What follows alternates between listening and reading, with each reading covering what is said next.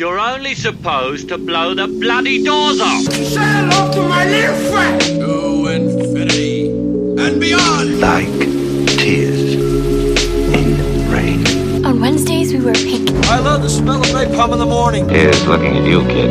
You talking to me? You're gonna need a bigger boat. You'll always have Paris. Hello and welcome back to Films and Friends. My name's Josh. It is now 2020. We are in a new year, but despite being a new year, I am still, as ever, joined by Tobias. I, I'm still here. Yeah, hello.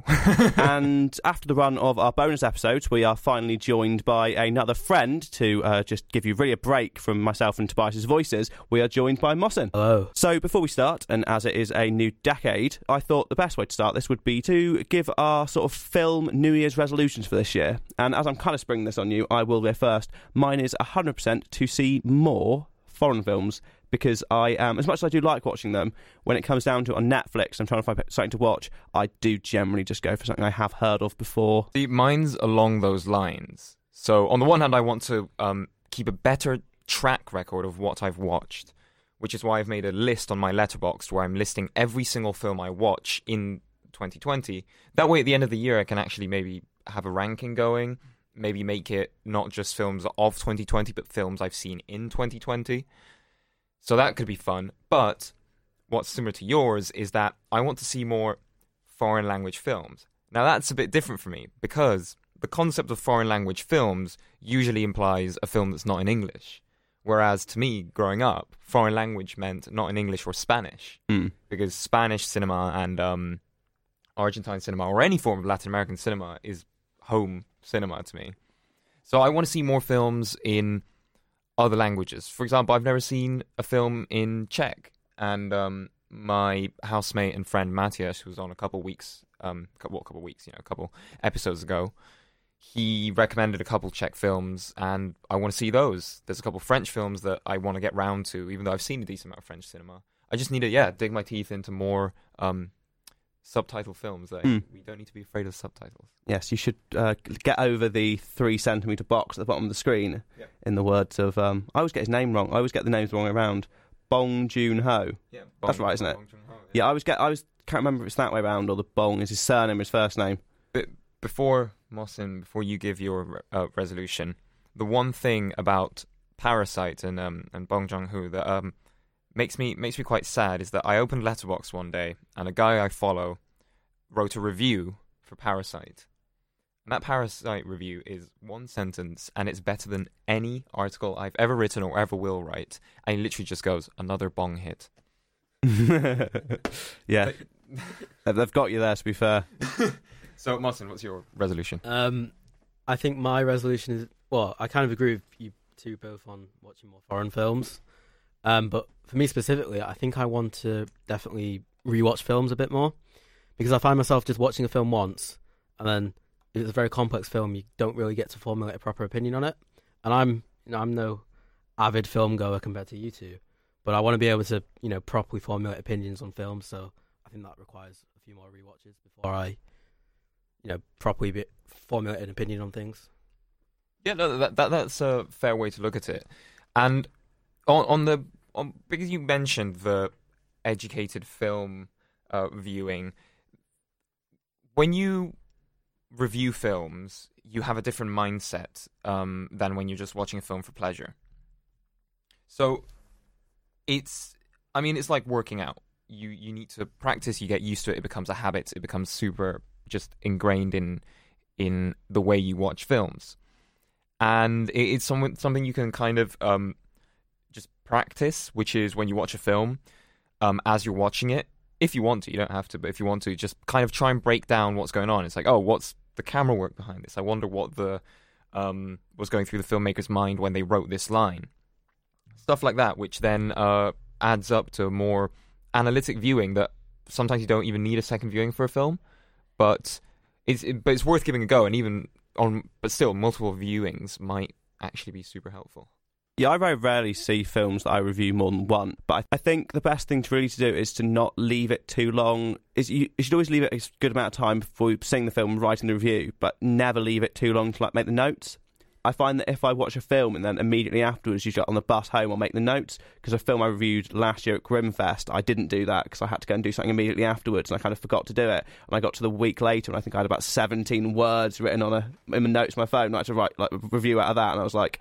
I'm going to struggle with this. It was fine in the end. Like I got, I sort of remembered it and watched the trailer and sort of pieced it all back together again. But it was not a good decision. No, and especially when you get into film festivals that you're watching about four films a day, you have to take notes. Yeah, Don't do what uh, writers from big publications do, which is run out of the cinema as the credits roll and write a review. I think that's terrible. But maybe do kind of get a little wiggle on to find a quiet corner and just write down all your thoughts. Just everything you thought about the film. Just write down a notebook. That way, when you look back at it in a few days, you can go, okay, so this is what I was thinking at the time, and you'll remember the film a lot better. I find I always feel much more positive the day after a film just because I haven't been in the cinema for that long. Like sitting still for three hours isn't conducive to giving a good opinion of something. Oh, even, yeah. Regardless of how, like even the best films, like I, I don't actually mind long films that much. But after three hours, like it is a three-hour film is quite an extensive sort of it's a kind of grueling experience, and you are sort of uh, sort of inevitably you're going to come out of it feeling a bit like. You know, was, was that a bit long? But when you sort of look back on it, you actually go, actually, no, it wasn't too long. I actually really enjoyed those bits, and yeah, Yeah, in the moment it, it might seem different, but in the moment we have Moss in here in the studio. See, our transitions 2020 we're off to a hot start. we are indeed. uh, what's uh your occupation? How do you know Josh or me? So I am unemployed. hey. Um, but no, I know Toby through MUN. Um, and Josh, I just met 10, Yeah. 20 minutes ago. Yeah. So best 10 minutes of my life so far. Thank you very much. So, um, what we'd like to start doing really is by asking people to start listing off their, sort of their favourite um, films, sort of writers, directors, genres. And I was wondering what, what your take on that is. Um, so, in terms of my favorite genres, I don't think I have a specific genre, but I'm going to be honest. I think my film taste is a bit basic at times. Um, like for example, I think my favorite film of all time is probably Shawshank Redemption, which is like I think that's IMDb's number one as well. Yeah, I think it's top 250 is number one. Yeah, it's not exactly the most like out there film taste, but I think I can appreciate a good film when I see it. Um, and also in terms of um, favorite films of all time as well, um, one of my favorite films of all time as well is Grave of the Fireflies, which I know Toby's not seen, but I think that film, which if you don't know, it's a uh, I think Studio Ghibli Hmm. film. I think the message from that film is that really resonated with me, especially if you consider like the current climate, uh, current climate in terms of like, will there be a war with Iran? Will you know this sort of stuff? And the, the anti-war message from that for me was like it really resonated with me. So I think films that have a sort of undertone in terms of a message are films that definitely appeal to me. We once had a joke on like our second podcast with Becca where we tried to compare. We were talking about how every film has a message, really, and we said about tried to compare The Shawshank Redemption to Up. Well, I mean, I guess they're both. Well, what was the comparison between the two? It was to do. I can't remember what it was to do with. Wasn't it to do with like the whole thing with being free and stuff? Yeah, it was kind of the idea of self liberation in, in in in the face of all odds. I mean, I suppose that's a fairly valid comparison. I mean, one does have a flying house, and one has, you know, like someone stuck in a prison for thirty years. But yeah. yeah, potato potato, same thing. No, I just I just meant it in the sense that I think, although it's a ba- sort of you describe it as a basic film taste, I think those sort of parallels of sort of the, sort of those kind of strong themes are the best films, and I think don't think it's I don't think it is particularly basic to say. Which like been saying, um, sort of uh, obviously it's a very cliche thing to say. I really like Dark Side of the Moon, but it's a really good album. Like there's there are certain sort of there's definitely things in media where obviously it is cliche to say how much you like them, but it's because they are really really good. I think that's sort of the. I think that's. I think that is perhaps where some people do come down in sort of film criticism, in the sense that sometimes you think, "Oh, this is is a really basic answer." It's like, "Oh, who's your favorite actor at work at the moment?" It's like, "Well, well, Leonardo DiCaprio is really good." It's like, "Well, yeah, but everyone says that." It's like, "Yeah, everyone says it because it's true." Yeah, it was, I had a moment uh, of that this week where I was. There's a Facebook group called Patrician Music Chart Posting, where essentially it's a uh, it used to be a music um, rate what I listen to group, and then it just kind of became a music discuss- discussion group. And people were talking about, oh, what's like your favorite album for this feeling, or your favorite album of this decade? And people were like posting stuff like Swans and Daughters and all sorts of like really not heavy metal, but you know that kind of like heavy music that really you really want to listen to. Or like there was this this artist I can't remember her name right now. I think um um her name is like Cleopatra might be her name. It, it was something kind of um Egypt related, and her music again is like very very weirdly abrasive. And I was listening to this and I was like, honestly, it's not enjoyable. It's not enjoyable. What's wrong with just enjoying the music you enjoy? Nothing. Same with film. Yeah, I, I think I don't necessarily believe in it in the concept of like something an art form being objectively good, but I think there are certain things that like certain films, certain pieces of music that not objectively good, but they definitely appeal to so many people that you can't really deny the the merits of them. And yeah, maybe a bit basic, but I'm a basic bitch, so. I guess yeah, I guess it is sort of. I suppose as well, it is that commonality of a theme like the Shawshank Redemption, in that everyone, like for some people, probably their worst fear in life is probably being trapped in prison for thirty years for a crime you probably didn't commit. Yeah, I mean, if you go on a basic list of fears, if you ask someone, "What's your worst fear?" Someone will be like, "Oh, being uh, losing everyone I love," or the, the the deep feeling of isolation. You're like, "Yeah, okay, you, you you can go as deep as you want." But if you tell someone, "Hey, would you be happy if you were stuck in prison for thirty years?" They probably go, "No." I suppose that might be the reason why so like the two felt like the Saw films still used to make lots of money even though they were objectively not very good. I suppose it's that sort of like I think maybe there are that sort of the commonality of theme of sort of if you can tap into something primal in people like I don't like t- the idea of having to chop your arm off to escape a bomb going off or something like I don't know if that's I've never actually seen any of them but that's something that might happen. There's a bear trap in one of them. It's on someone's head apparently. But yeah, that sort of thing. basic basic human fear. Yeah. Yeah, when when you boil down films to basic human emotion, th- it's also why films like Jackass that we spoke about in the last bonus episode, which they sell because at the end of the day, seeing someone get hit in the balls is funny. Yeah. you can't deny that. And I suppose it's why other films that perhaps that is the sort of difference between sort of films that are sort of that people do can enjoy on that level and stuff like I don't know something like Jack and Jill. It's like there are no there's no, no one's watching that and going oh I can really identify with the themes in this film and it's sort of it's not shit like I don't know having a twin sister who looks identical to you in drag is not is not a common theme. Yeah, yeah, exactly. It's it's, it's all about just the empathy with. Doesn't necessarily have to be with the character or the story, but just the feeling of the film. Yeah. um, we recently watched, Moss and I watched Uncut Gems, and one of the main feelings that film transmits is anxiety and stress, and you and, and excitement, just exhilaration at, at multiple points. And yeah, I felt that so strongly. I haven't had a film make me feel like that in ages. Would you say it's worse than Good Time? Uh, no, I th- I think it's actually better than Good Time. I really, really, really like. oh no, I meant I, I meant in terms of um in Oh, terms of anxiety. Oh, uh, yeah, yeah, Oh, way more, God. way more because whereas in Good Time you rarely have more than three people um arguing at once. Yeah. In one of in one scene, there is literally seven conversations happening at the same time. Wow. Seven. That does sound intense. So, sort of to get back to what Mossin was saying before, like what are the sort of um. So, in terms of not genre specifically, but what about directors? Are there any specific directors that you sort of enjoy watching and sort of have a sort of good overview of their sort of filmography? Um, so definitely, um, recently I've been watching a lot of uh, Martin Scorsese. Mm, nice. just because The Irishman came out, so I went through all his his catalog, and um, I really like his style of filmmaking because it's it's almost like if a film was made in a montage sort of sense. It's it's got a narration, but you follow. It's almost just like pieces of someone's life over a long period of time, and for some reason that quite appeals to me because it's just you're not just focusing on a very specific per- time in someone's life. You're focusing on their whole life in general. So for that, that is for me, it's a very good character study because you see them when they're young, you see them how they develop into, you know, a Scorsese film, it's probably them in the mob, but um, and how they develop into that sort of thing and how they, you know, lose sort of all their morals and that sort of thing. So the my favorite um, Scorsese film is uh, Goodfellas, and you see the main character Henry Hill from like five years old up until I think that's in the 1940s, and you see him all the way up, up into the 80s. So you literally watch him develop as a human throughout the whole film, and that definitely I, that's something I really enjoy. I think. So uh, I, I I think a film you'd quite enjoy, because so so Scor- what Scorsese does, he kind of has these building blocks of what a biography of a character should be. And someone else who does this is um uh God, please tell me it's Paul Thomas Anderson. Um but have you seen Boogie Nights?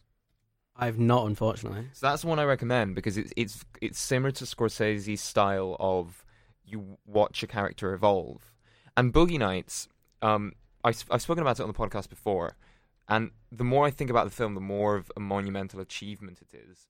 So the film is a pretty uh, kind of rough story about uh, yeah, a, just a young guy who gets wrapped into um, the adult film industry and yeah, he basically becomes a porn star and like leaves his parents, and it's all about kind of what does family mean to you?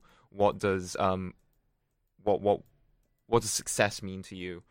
But all studied through this one character, played by Mark Wahlberg, who is brilliant in it. But the what makes it even crazier is that this film, which deals with so many heavy themes, Paul Thomas Anderson was uh 26 when he made it. Yeah, this man was was really, really ahead of himself, and it, it's. I think you'd quite enjoy it, and that feeling of um watching a character evolve over time. There Yeah. are some really crazy stories about stuff like that in terms of uh, the age at which filmmakers not necessarily made the films, but some of the ones in which they wrote when they was um Good Will Hunting. Is they wrote it when they were like eight, uh, what were they like 19, 21? something ridiculously young. Uh, Mark Affleck, Mark, that's not even a name. Ben Affleck and Matt Damon. I don't know where that came from.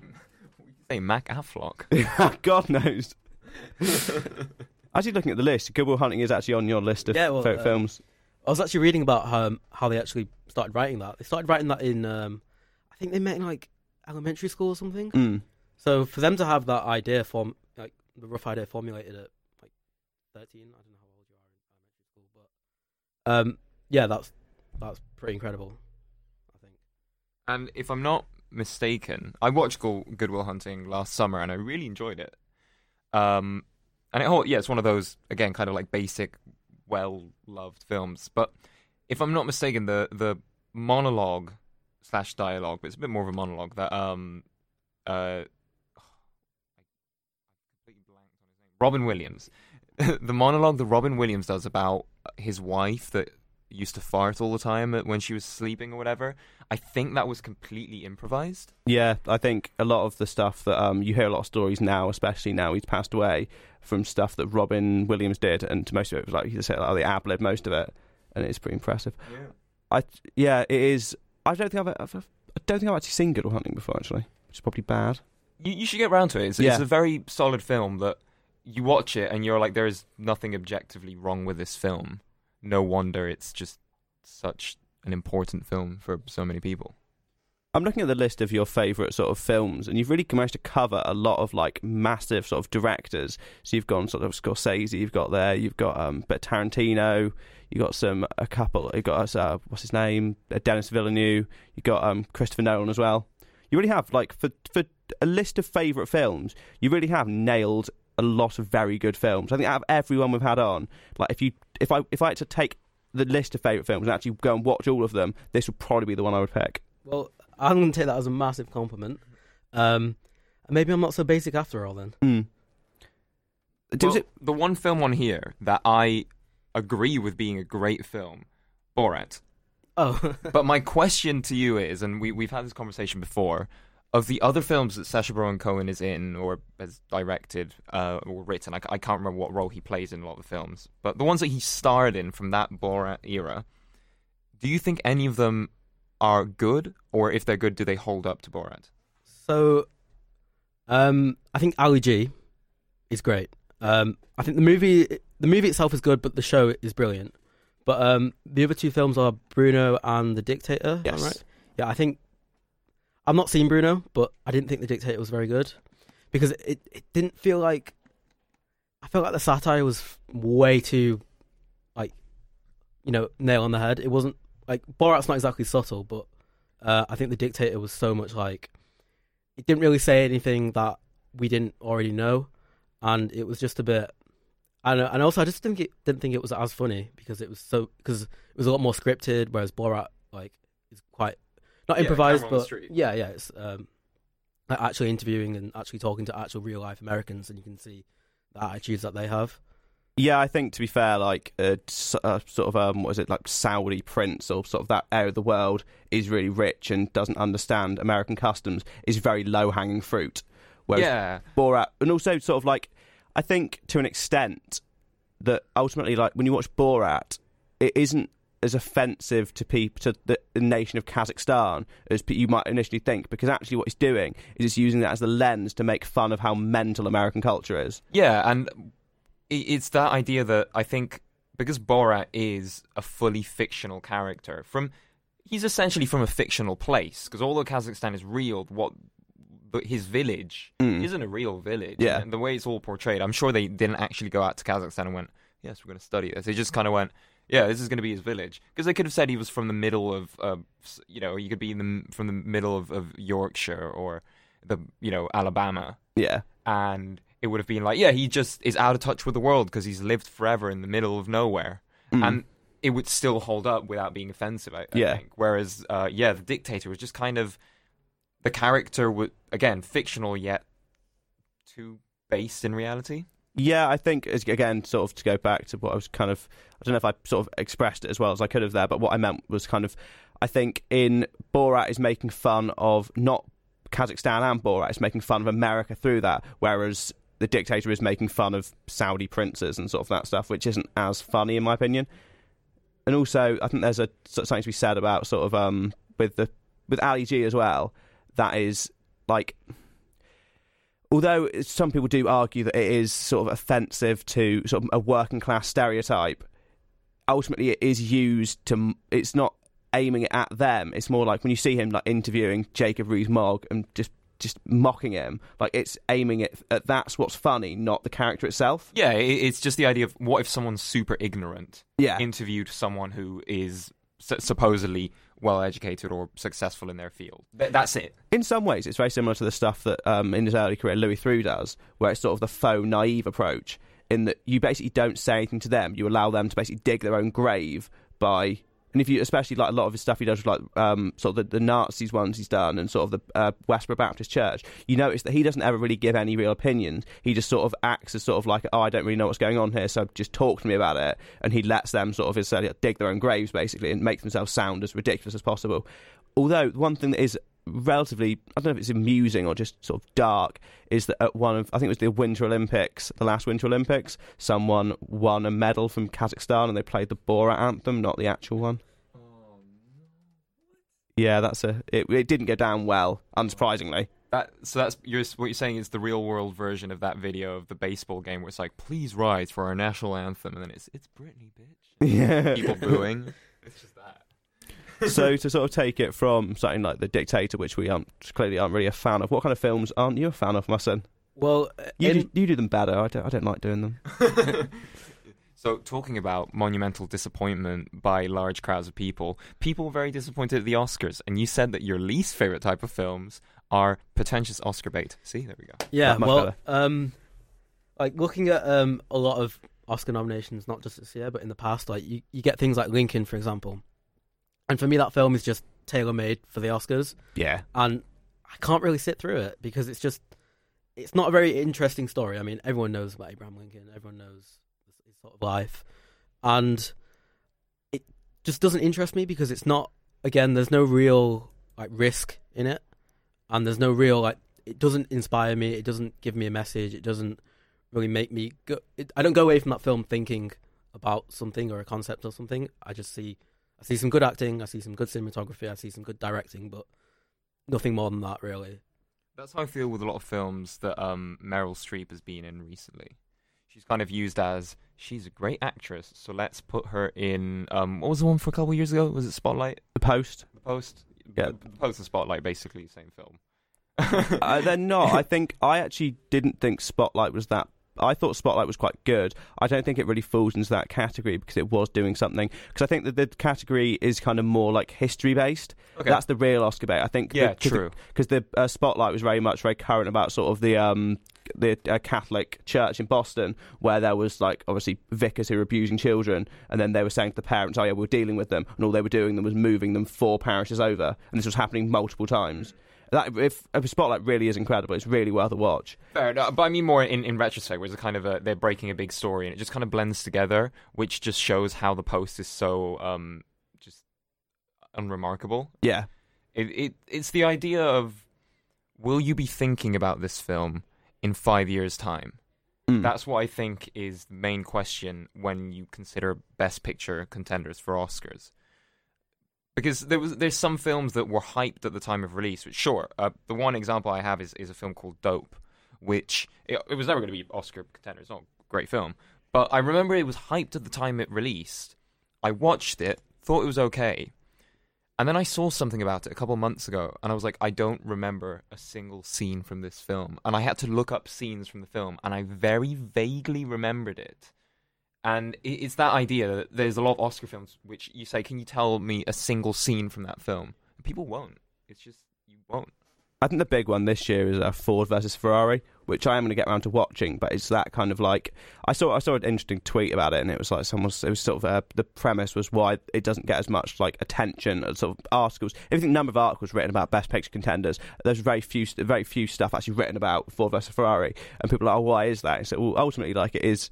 For lack of a better term, it's just a dad film, isn't it? It's like Yeah. a film about the heyday of motorsports with cars and Christian Bale and Matt Damon, who probably give very solid performances. Yeah, apparently the performances are good, and the, the actual technical aspects of the film are really good. So it's the kind of thing which, if you quite enjoy cars, you're going to quite enjoy it. Or if you enjoy films about strong rivalries, you're going to enjoy it as well. Mm. Um, because even though it's kind of like a general premise, it is it falls more in line with like the dad aspect. Yeah, definitely. I mean, I want to watch it because I don't want to tell my dad go watch it. yeah, that's pretty much it.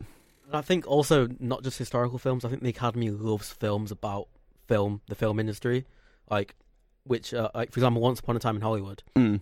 I didn't think it was a very good film.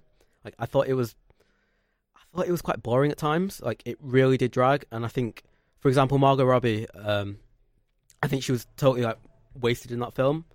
And but it's gonna do. It already did well at the Golden Globes, and it's probably gonna do well at the Oscars simply because it's a film about films. Mm. And Yeah, that was probably the biggest shock about uh, La La Land not winning Best Picture.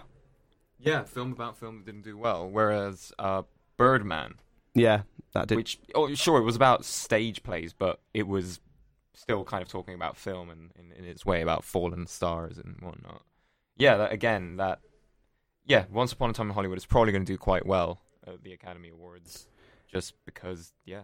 Didn't Margot Robbie get a Best Supporting Actress nomination for that film or something ridiculous? No, I think Margot Robbie got it for uh, Bombshell, No, but she's got two at one. In one of them, she's in. I think it's the BAFTA. She has two. and one of them is Once Upon a Time I in Hollywood. I think it might be. I, yeah, I think it was a BAFTA nomination, which I was just thinking. All you got to do is put your feet up on a car's dashboard for two minutes, and you win an award. That's not even. Is that her in that? Who does that? I don't. That's different. That's a different person. No, she, she, she, she. Oh, you know, it's it's the other. Well, her feet are up in the cinema anyway. You get Margot Robbie feet in that film. There's a lot of feet in that film. That, yeah, I obviously everyone knows about the Quentin Tarantino feet thing, but there are so many feet in that film. Is it, it in terms of a feet to minute ratio? that is off the scale. Oh, yeah, yeah, for sure. If you think of violent moments versus feet, I think they're about. There's more feet than violence in that film. Someone should actually add up. They should go through his entire filmography and add up how many, sh- how many just just feet there are, and it's probably a disturbing amount of time.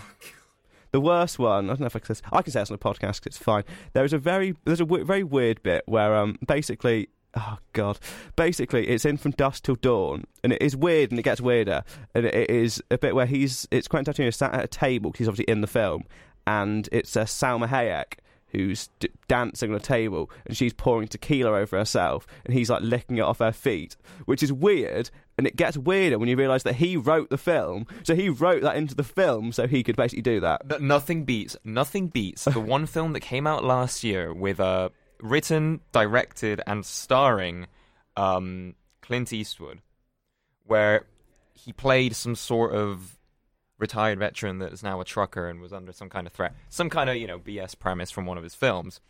Except that at one point in the film, he has a threesome with three with with, two women who are in their early twenties. See, he- Right. he, wrote, directed, and starred in this. That's just sick. Yeah, that's you probably shouldn't be doing that business, should you? Really, when you think about it. But it's quite. And I mean, I, I I don't know what else there is to say about Oscar bait films. It's just kind of very much that's what you don't like. But is there any any other films that you haven't listed because you that's a a big umbrella term there? But uh, any other films that you come to mind that you don't quite like? Well, um, one film in particular that comes into mind is I watched half of it on Netflix like a week ago. Was uh 2012. Um, I don't know if you remember that film. It's the natural disaster based on the Mayans one. And I remember like somewhat liking it as a kid, but I thought, you know, I'll give it a chance to see if this. I know the plot is stupid because it's something about neutrinos expanding. um, uh, but I thought, you know, I'll give it a chance, to see if the actual, the action, um, and the actual dialogue holds up. But it absolutely does not. And then I think that brings me to the sort of genre of films I don't like. It's just because my mum is really into like just random spy and action films, and I always have to watch them with her. Um, and they're all so bad. Like I think there's a new one on Netflix with uh, Ryan Reynolds. Um, Six Underground. yeah, it's awful. That's the Michael Bay one, yeah. I think, yeah, I think especially with uh, action films and sort of disaster films as well, they haven't really been good in this century.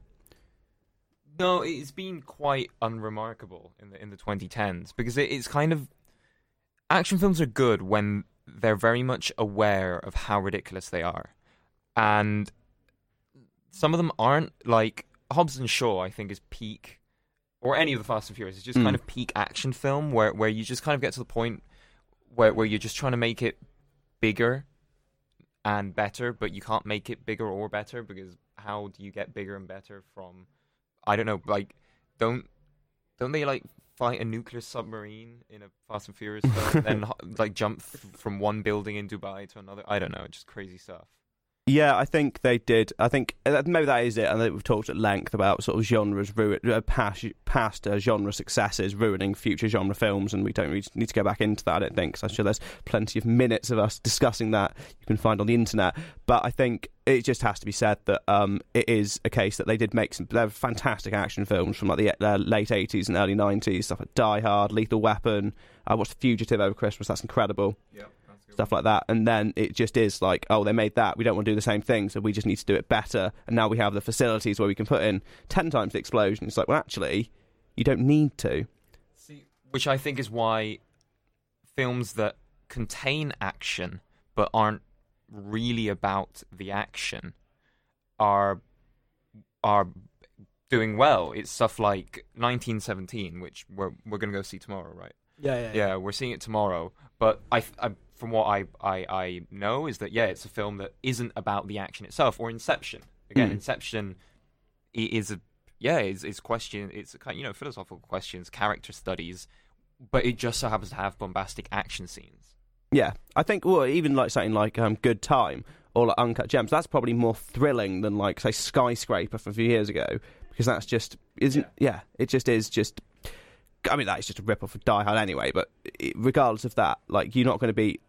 It, it requires. It doesn't. The thriller, like action and sort of the thrill of an action film, isn't just. It's not like. There's not an equation where it's like, oh, you did this many explosions, plus this many gunfights, plus this many bloody wounds equals incredible action. It's actually much more compli- much more complicated than that. And I think someone like Michael Bay's probably forgotten about that because obviously uh, maybe maybe it, maybe that's it though. Maybe it is maybe that equation I just said works for lots of money, but it doesn't work for kind of an actually decent action thrill ride film. Yeah, I mean, this is what I say about superhero films, and I I swear I am not a sociopath. This will make sense when I get to the end of my statement. But when it comes to films and action films, um, it it almost feels as if for an audience, one deep human life is a lot more easy to be um, to, to relate to and, and get behind than hundreds, thousands, or millions of faceless lives, such as, say, Man of Steel. Man of Steel and then Batman vs. Superman, the big plot point between the two is that Superman killed thousands of people uh, saving the Earth. So, at what cost did he save the Earth? But you you don't really care for all the people that he's killed because you're like, well, fine. I mean, it's just there's so many explosions, and I, I don't okay. Whereas something like Good Time or, or Uncut Gems or, or any other type type of film like that, where it's one person's life falling apart, you really start thinking that sure, maybe death isn't the worst thing that could happen to them. Maybe losing their family is the worst thing that could happen to them. And you're like, okay, so this film is about trying not to lose their family or trying not to lose their job. And you're like, their job is the one thing they need to keep. I think perhaps a good parallel to draw there is the difference between the Dark Knight and the Dark Knight Rises, in the sense that the final sort of act of the Dark Knight is the bit where they're on the boat and the boat, and they have the choice whether to kill, blow up the boat full of the convicts, or blow up, or risk themselves being blown up as well, or they'll both explode. And that is a very incredible moment of tension in that, and you sort of and you go between the both, and you sort of have the people who, and obviously there's about a core group of about probably five or six people on each boat where they discuss it and I think that is a lot more emotionally powerful than in the Dark Knight Rises when it's just oh he's got a bomb Bane has a nuclear bomb now. I actually really like the Dark Knight Rises. I don't really want to disparage it too much, but I think in terms of uh, a tense ending, I think the ending of the the ending of the Dark Knight is better than the ending of both Batman Begins and the Dark Knight Rises. I think I, I definitely agree, and I think I might be the first person to quote Stalin on this podcast. But um, one million deaths is a statistic, but one death is a tragedy. That's And, how it feels. um, Like on my favorite film list, I do have one superhero film, and that's Avengers: Infinity War, and like that does have a big moment where like half the universe dies or whatever, Mm. and that's very much like a you can't really empathize with that. But the reason I have it on there is because that is a film that's centered around Thanos as a character, Mm. and you kind of see like he's some you know super villain alien that's hard to relate to, but they actually do a good job of making you relate to him and his personal tragedy. Whereas in most superhero films, it's just you know like you mentioned, like he's got a nuclear bomb and they're going to kill a million people, but you don't know any of those million people. You've never seen those stories, so you can't really relate to it. Yeah, I think one of the things that Infinity War did well is it kind of broke the mold of like just it's sort of it's the problem that a lot of the Phase One Marvel films suffer from in the sense that you just have oh, there's going to be a villain and he is going to do something bad, whereas and there's not much depth to them. It's like when you actually look at the villains from the Marvel films, actually none of them are actually that good, really, apart from like oh, the, the big ones like kind of Thanos. Yeah, it's really the only real good one. Especially, and it was another one with the um, and it's the joke a lot of people make about it is the sort of the C- faceless CGI army, in the sense that happens in literally all of them when they just get loads of like, oh, a portal's opened up now, and there's loads of weird looking creatures here now, and we're going to fight them all. yeah, w- w- what if those creatures had a family, huh? Little baby creatures being like, "Where's dad?" It's like dad got zapped through a portal and now he's dead. There's a fantastic scene in, I think it is, uh, I think it's the first one, International Man of Mystery, or it's either that or The Spy Who Shagged Me, where it's the bit where he's trying to uh, reverse the um, reverse the uh, steamroller, and he actually rolls over a, a henchman, and then it goes into like a little vignette of like the henchman, uh, to, they're talking about hench, the life of a henchman, and then it's like a, st- a stag do, and it's like, oh, he's uh, the best man's not here yet. It's like, where is he? It's like, and his, his wife's like at home making an extra portion of dinner, puts it on the table. He's not there. and it's like, oh, I wonder when he'll get back. It's obviously like he's dead because he's been ran over by a steamroller. oh, that's brilliant. no, that is it. Austin Powers once again proving that it's probably one of the best film franchises of the last thirty years. It is good, apart from the last one, which is very good. But And going going further back, thinking of early early in the dec in the decades, um, what films are important to you from your childhood? So when you guys asked me that question, like initially I struggled with that, but then I thought about all the action figures I had, and I re- I realized that all the toys I had were because I watched the film, and then I just fell for the marketing ploy and just yeah, begged my mum for toys. So on there, um, I have Jurassic Park, and I became obsessed with dinosaurs for a few years. And then I had Transformers. I became obsessed with Transformers. Um, I have Spider Man on there. I became obsessed with superheroes. And I think the most recent film I have on there is Iron Man, and I think that's that for me is like because I think that was 2008 yes, yeah, it yeah, was. Yeah, yeah. that I was ten years old when that came out, so that's like the definitive, as films go, the definitive end of my childhood in terms of like buying toys. Cause I think at that old I was too old to play with action figures. Hmm. See, so you say Jurassic Park, and I have a thing with Jurassic Park where I will. What used to happen to me as a kid. So I used to, uh, I used to watch a lot of telly as a kid. My parents always let me watch telly because I'd be like, "Oh, I'm going to watch documentaries. I'm going to watch films." And They were like, "It's fine as long as you get your homework done. Watch telly as much as you want."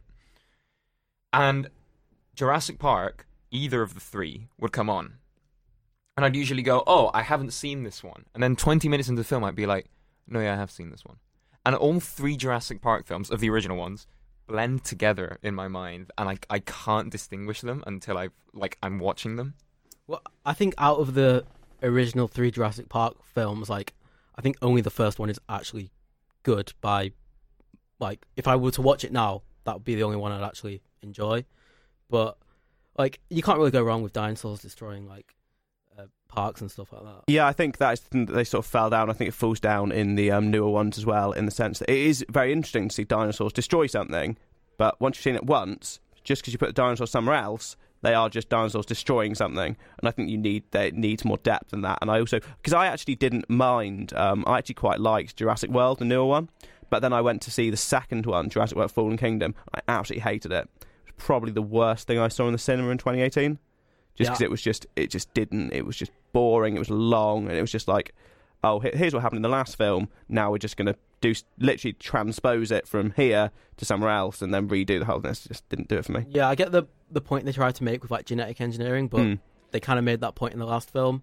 So it, it's just whereas the the first film was about like, I mean, in the original trilogy they just did the same plot again and again. I feel like they're going down the same route with. the yeah i think a lot of the sort of point of jurassic park is lost in the sense like it is just genetic engineering probably shouldn't be doing it unquali- un sort of shouldn't, shouldn't be doing it un um what's the word un supervised. Yeah, unsupervised. Yeah, sort of. There should be there should be oversight on what they're Yeah. doing. You can't just let BD Wong do whatever he wants. But that seems to happen in every film, and he always seems to make an appearance, and never ends up it, sort of. He sort of he'll do something that will destroy an entire park, kill people. No, the police never want to know, do they? Just oh, and then about, about two thirds of the next film, oh, BD Wong's there. How do you get here? Well, guess, Every time. I guess in the Jurassic Park universe, dinosaurs are a multi-million dollar industry, so you're never going to get any any police oversight over that. Yeah, that's fair. Yeah. Um, also, yeah, uh, I like the fact that Transformers is on here because in that I just we gave Michael Bay an absolute kicking about ten minutes ago. Well, um, I actually really like the first Transformers film, and granted, I'm not seeing it for a few years, but I think the other the the there's like five of them now. I think the rest of even as a kid, I thought they were awful. Yeah. But um, the first one I, I genuinely enjoyed because, like, obviously as a kid, you know, you can enjoy robots that turn into cars no matter what context they're in. But I don't know. I feel like that film definitely had something to it, and whereas the other films were just more like, you know, just pure action films. I feel like there was actually a plot than they actually tried with the first one. Whereas with I don't know, Revenge of the Fallen, it's just more robots and more planes.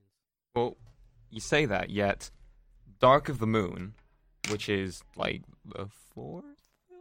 I, I, think it's can't a- I think it's the third one. third one. Anyway, Dark of the Moon. We we actually analyzed this in one of my classes. Uh, it's one of the best depictions on film, um, metaphorically speaking, of the Iraq War. Is that accidental? Well, that that's where the nuance lies because the whole thing is about uh, using giant autonomous machines with heat-seeking pow- heat-seeking capabilities and ma- massive powers of destruction against uh, opponents in oh they're in the Middle East. It's a threat that's somewhere in the Middle East. Uh, it features international cooperation because it, and it's, that's very very clear because at one point one of the soldiers in one of the uh, helicopters, it, the camera uh, focuses on his arm for a long, quote unquote, long in Michael Bay terms time to show that he's an SAS um, operative, and that's kind of oh, the Brits are also involved in this. It's an international thing. So it, it, yeah, it all kind of ties in to this really weirdly accurate depiction of the Iraq War. I might actually go and watch that film now because I'm actually genuinely intrigued. Yeah, I mean, you could just look up the scene though. Um, Oh, I don't think you need to watch the film. It's just Yeah. one scene that's like five minutes long, and it, it yeah, it makes sense. I think, uh, to be fair, weirdly, what we said about Jurassic Park probably rings true as well. If you just replace the word dinosaur with robot, like watching robots absolutely kick seven shades of whatever out of each other, probably quite exciting. Watching them do it over and over again for six films, less exciting. Yeah, I mean, they're definitely, like I said before, they're just poised to sell kids' toys, and eight-year-old me definitely fell into that. Well, here's the thing: giant robot fights giant monster, right? Pacific Rim, love it. W- w- One of the best action films of the last few decades.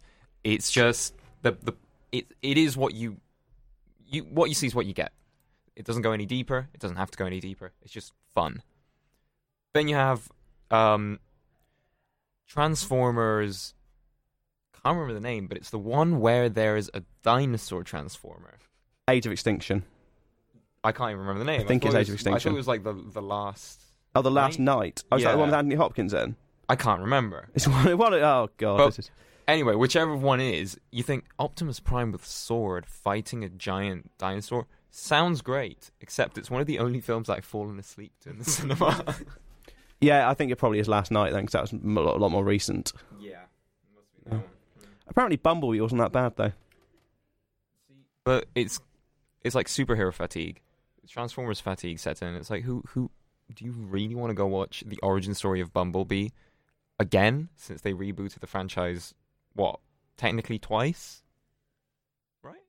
Right? Well, I suppose yeah, you did. Re- does, it, uh, does it count as a reboot when they got rid of Shia? Um I don't know. I, I see I, I don't know what the story is, but is Mark Wahlberg the same character? No, someone different. But it's, the s- it's Oh. the same shared universe, right? Yes, I think it is. I think yeah, I think I don't, don't know if they ever explain what happens to Shia LaBeouf, but he does isn't in it anymore, and then obviously it goes to Mark, Marky Mark. I see I, I'm so lost. We we could have our own full podcast about understanding the cinematic universe of Transformers, Yeah, we could we could do. but we won't. Yeah, no one would listen to it, but we could do it. But yeah, I think on sort of on that level of uh, things we will do, I think we'll wrap up the podcast here. Uh, Yeah, thank we- you very much for coming on, Moston. Thank you for having me. Is there anything you'd like to plug? Um, well, me and Toby together would like to plug uh, our friend's album. Yeah, which the, again, running theme in this podcast, Soft Boy Central. We currently have two thirds of Soft Boy Central in this room, and the last third of it is um our homie Joel, who um did the intro and outro for this podcast, and he has just released an EP. Yeah, um, it's called The Great Uncertainty, and um, you can stream it on um, Apple Music, Spotify. It's not on YouTube yet, but basically most streaming services Yeah. will have it. And the way I, the way I describe it, if you know about hip hop, it's very very much inspired by Mike Dean, who is a producer for Kanye, and he has like electric guitars and, and stuff. If not, it's more of like a modern instrumental 19 minute album. Like it's short, it's straight to the point, and it's it's, it's damn good. Well, I will. I did actually check some of it out. I think I listened to the first two tracks, and I did genuinely enjoy it. So I would wholeheartedly recommend it to our listeners. So shout out Joel Todd. So J O E L T O D D. The Great Uncertainty. Check it out. Uh, you can find me on Twitter at Josh Sandy and on Instagram at Josh W Sandy. You can find me on yeah all my social media at Tobias Soar. Also Letterboxd. We all have Letterboxd. Find us on Letterboxd. Yes, follow us on Letterboxd because I update at weird times. And thank you very much for listening. And we will be back next week with another friend. I mean, I hope it's a friend and not an enemy. Yeah, that'd be bad. Goodbye.